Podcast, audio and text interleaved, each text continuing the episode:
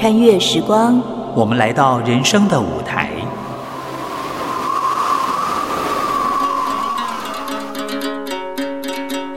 有时行到水穷处，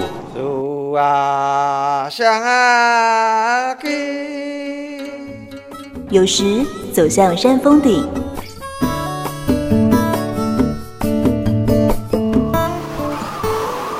一转身，放下过去，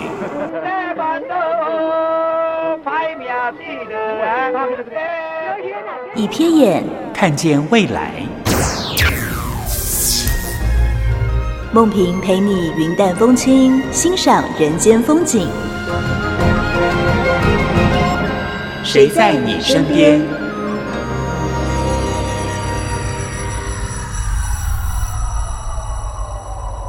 听众朋友您好，欢迎收听今天的《谁在你身边》，我是梦萍。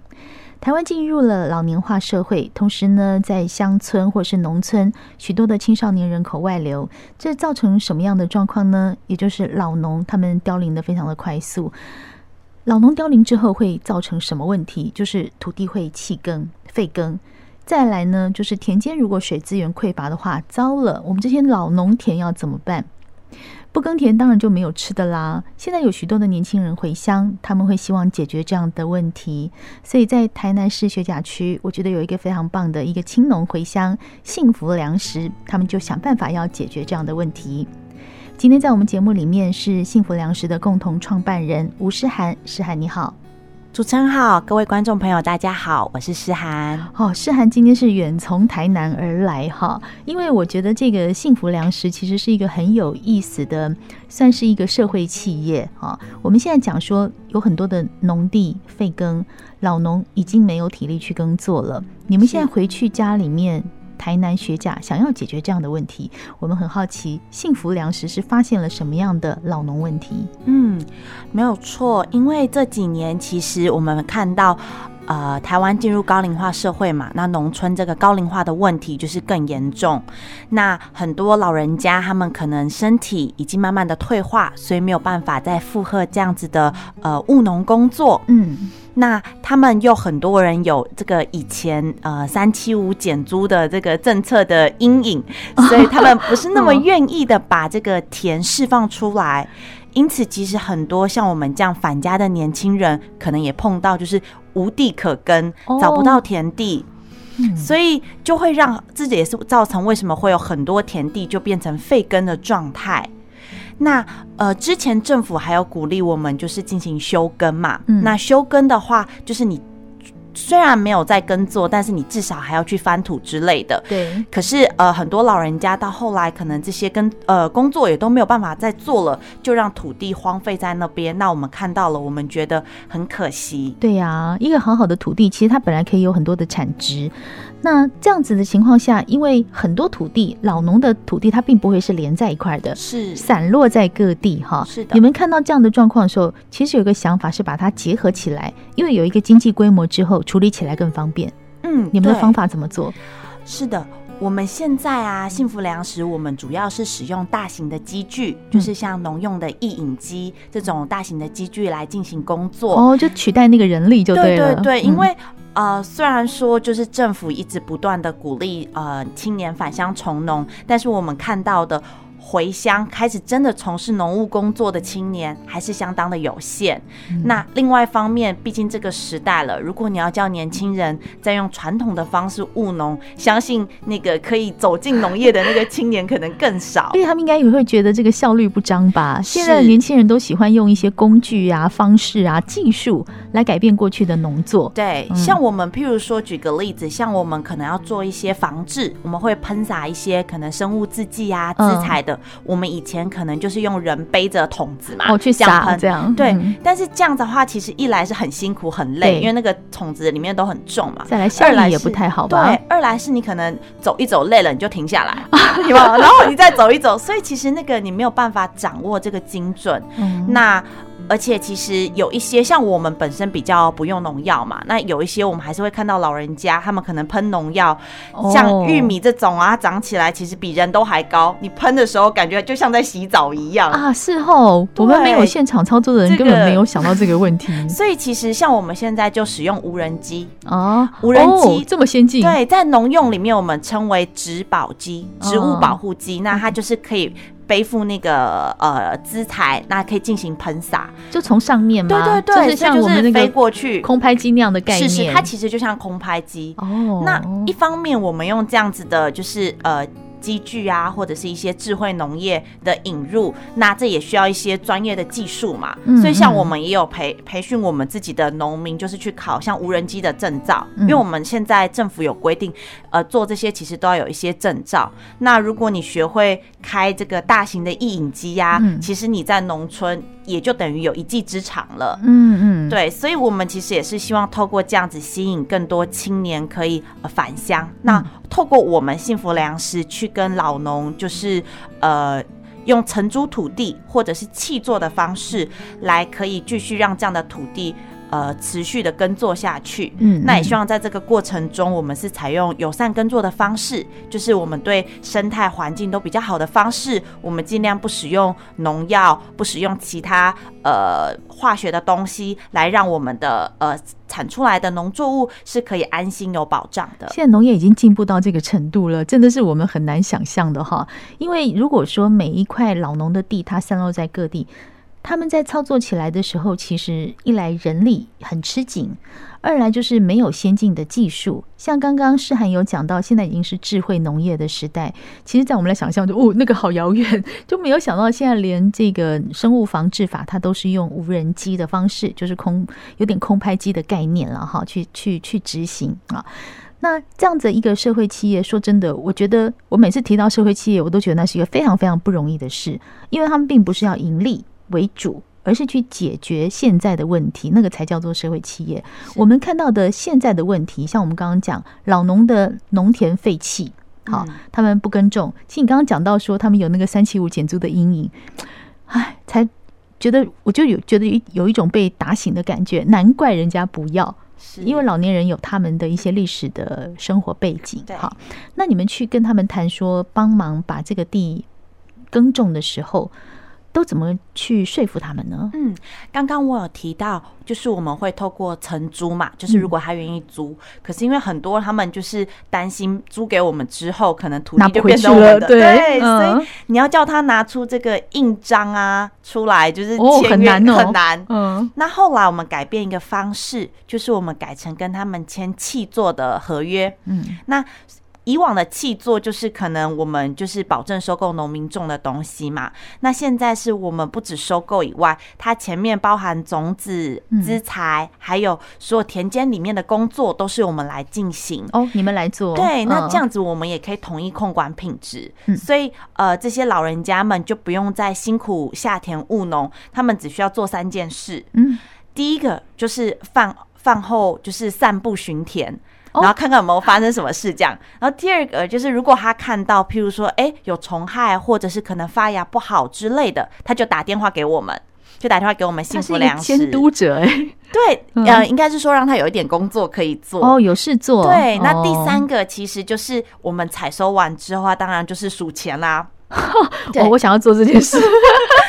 我们其实也希望，就是我们创造的价值不只是在生产这些农作物，而是在这个过程中可以呃照顾我们这些农村的长者们，因为他们。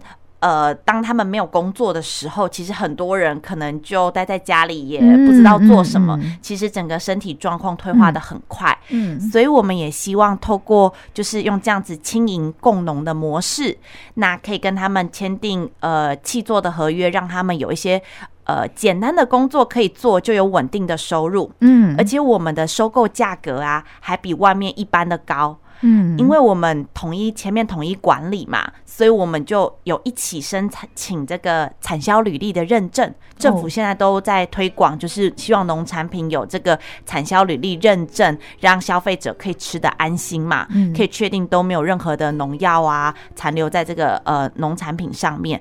所以像政府有呃在这上面的一些补贴。我们再把这样的补贴的回馈金回馈给老农，哇，所以我们的收购价格就比外面还要高一些。天啊，你们做好多事情耶，这样也让老农有诱因想要跟我们签这个契作的合约啦，因为也不是每个人都觉得。他还要再做一点事，这样子。嗯嗯，所以说这个机制从前面到后面，全部要做成一个链子啊、哦。真的是一个蛮蛮大的工程哦，是我们很高兴能够看到有一些青农愿意回到自己的家乡或田间去做一些这样的轻盈共农的一个事情哦。今天我们节目里面邀请到的是社会企业幸福粮食的共同创办人吴诗涵，在我们的节目现场跟我们谈一谈现在老年人跟青年人在田间如何的合作。今天在我们节目里面呢，邀请到的是幸福粮食的共同创办人吴诗涵。不过呢，他都自称为农夫娘，因为他的先生就是百大青农第一届的百大青农刘正宏。好，那你是跟着他一起回到了台南家里的田间去做这样的一个社会企业的工作。其实刚才诗涵谈到一件事情，我是蛮喜欢的，是叫做青银共农。也就是说，虽然承租了老农的田，但老农不是没事做喽。他们很忙哦，要去巡田哦，要去散步哦。最后有了经济收入以后，他要数钱。哎，我好想做最后一件事。那在这样的一个创办过程里面，其实还有另外一个很重要的事情是，你们坚持在土地的友善的部分。哈，这个部分，我想对于老年人的耕作经验来说，也是一个很大的冲突吧。是，其实老人家他们有很多的经验，譬如说他可能看一下天气就知道现在该做什么事了。嗯嗯、但是当我们年轻人回到呃农村，其实像我老公说，他那时候回去，他可能连哪块田区都找不到，哦、因为田区很广，然后又很零碎嘛，嗯、很多 Google 也不一定 Google 得出来。没错，嗯。但是我们刚刚也有前面有提到，就是我们回去，其实我老公回去已经从农十二年了，嗯，所以在这个过去的。十二年间，我们累积了蛮多在地的一些经验跟基础。那我们也发现，其实很多老人家他们有很多很珍贵的经验，因此我们在呃这个轻盈共农上面，我们其实也会很需要老人家的经验分享。嗯，所以像我刚刚有提到，他会打电话跟我们说田里面出了状况嘛。那因为他们其实有过去这很。多年务农的经验，所以他们常常可以一看就知道，哎，是什么虫，或者是发生了什么事。嗯、那我们再采用就是相对友善土地的方式来进行就是处理。所以我觉得在这样子合作的过程下，可以创造更大的价值，嗯、因为毕竟年轻人。很多已经没有这样子的环境背景，那一开始回到乡村要从农，其实对于土地或者是对于农作物都相对的陌生。那虽然我们利用大型的呃机具来代替部分的人力，可是很多还是要从头学起。嗯，所以我们也有成立了一个呃粮食人才学院，我们希望可以扶持更多年轻人是在食物上面跟老农或者是跟专业的。研究单位来进行学习，嗯，因为未来的农业还是要靠更多年轻人来参与嘛。那希望大家是真的有实务的经验，那不管是自己工作的经验，或者是老农传承的分享，都可以帮助大家在农业上走得更深更远，因为。呃，毕竟这个其实是第一线的工作，还蛮需要大家真的去实做的。嗯、尤其是我们希望扶持大家是往专业农民发展，嗯、因为不知道那个大呃各位听众朋友还有梦萍姐知道，其实台湾呢百分之七十五的农民都是兼职的哦，这样吗？这个是农委会的那个数据。所以其实很多从农的人，当然有一些人可能是自己退休之后的开心农场，对，有一些人是这样嘛。嗯、那有一些人其实即使看到，我们也看到很多就是青年返乡，虽然是从农，但他可能还会去当。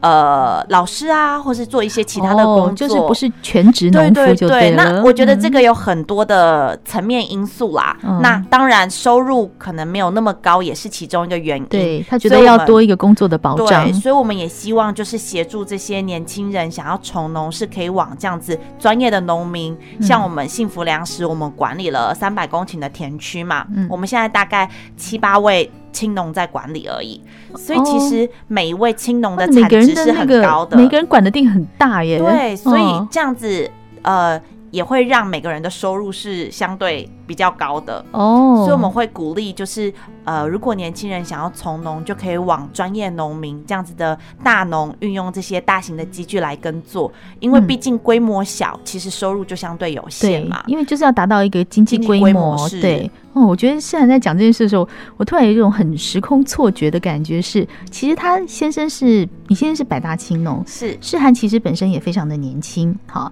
但是呢，他就一直跟我说，就刚我们听到他说。呃，要往下扎根啊，要去教一些年轻人，我就有一种时空错觉，哎，他不就是他不就是年轻人吗？所以你们其实想得很远，就是说这个农业，其实我们常讲教育百年大计，农业其实也是百年大计，因为在这个时候如果没有扎根好，后面要去做的人真的比较辛苦。嗯，那如果有一个专业的模式，就像你们讲，成立一个企业的人才呀，哈，去培育他们，给他们一些比较专业的知识。这样做起来就会更轻松，然后效益也更好。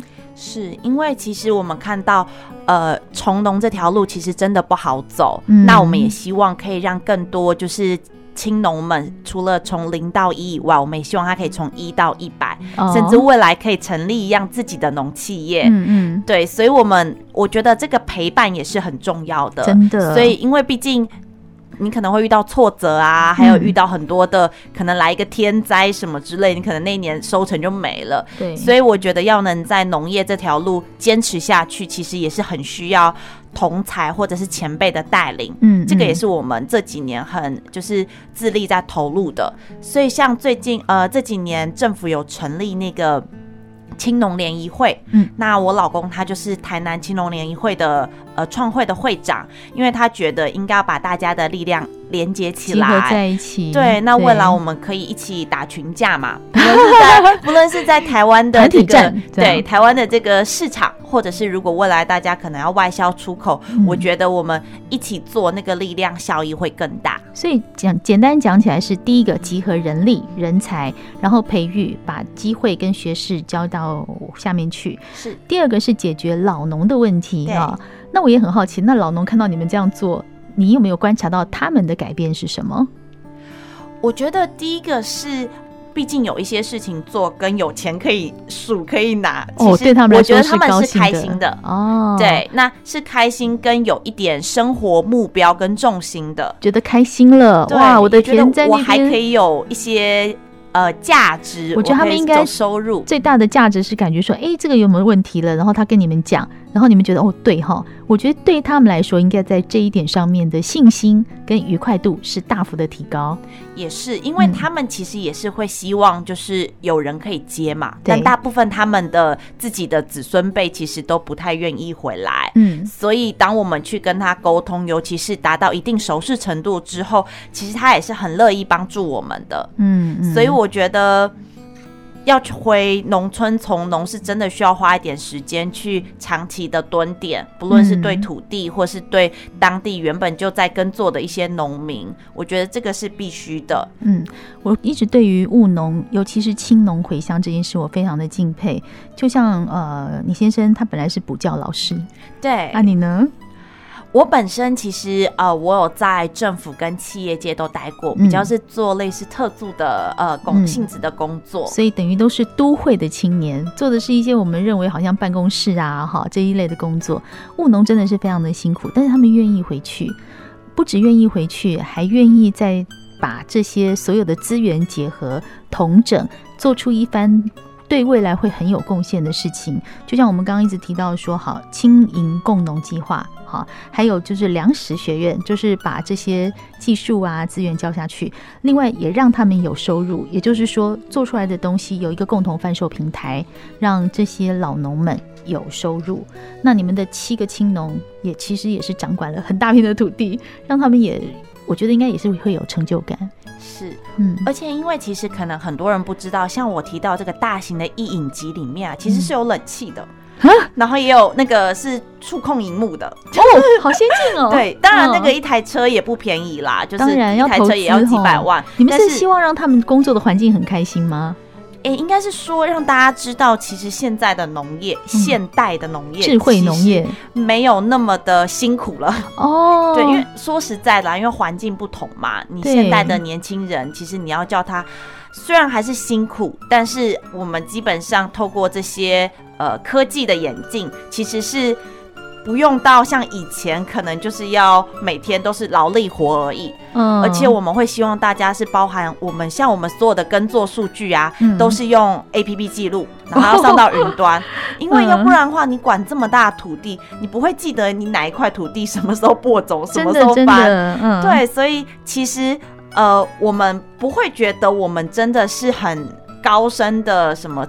智慧农业要很高的技术，但是你们用了很多方式来解决这样的问题。我觉得我们开始导入一些数据管理啊，嗯、或者是呃生产流程的管理。我们希望可以让我们所有的生产不只是有种出来，而是在这个过程中，我们怎么降低成本，怎么提升品质。这真的很厉害耶！你看，以前我们人讲，呃，锄禾日当午，汗滴禾下土，那就是说我们在大太阳下耕种啊，留很多田。现在你们的那个印影机里面竟然还有冷气，有电脑。我觉得这个好有好想要有一天我去试试看那种 坐在冷气的那个机器里面在田里工作的状况。所以农业的进步说一日千里，但是真正能够很好的去运用，让这个务农的人能够感到说他的未来其实是很有希望。然后你们这个社会企业，我真的是相当的佩服啦，因为真他这不是为了赚钱，而是解决社会问题，用现在新的技术来解决老农的问题，解决农地废弃的问题，哈。所以有青年人愿意回乡去耕种，我都觉得非常的佩服。今天很谢谢我们幸福粮食的共同创办人，她自称是农夫娘吴诗涵，来到我们节目跟我们分享怎么样用现代技术来解决老农问题。谢谢诗涵，谢谢梦萍姐，谢谢各位观众的收听，谢谢。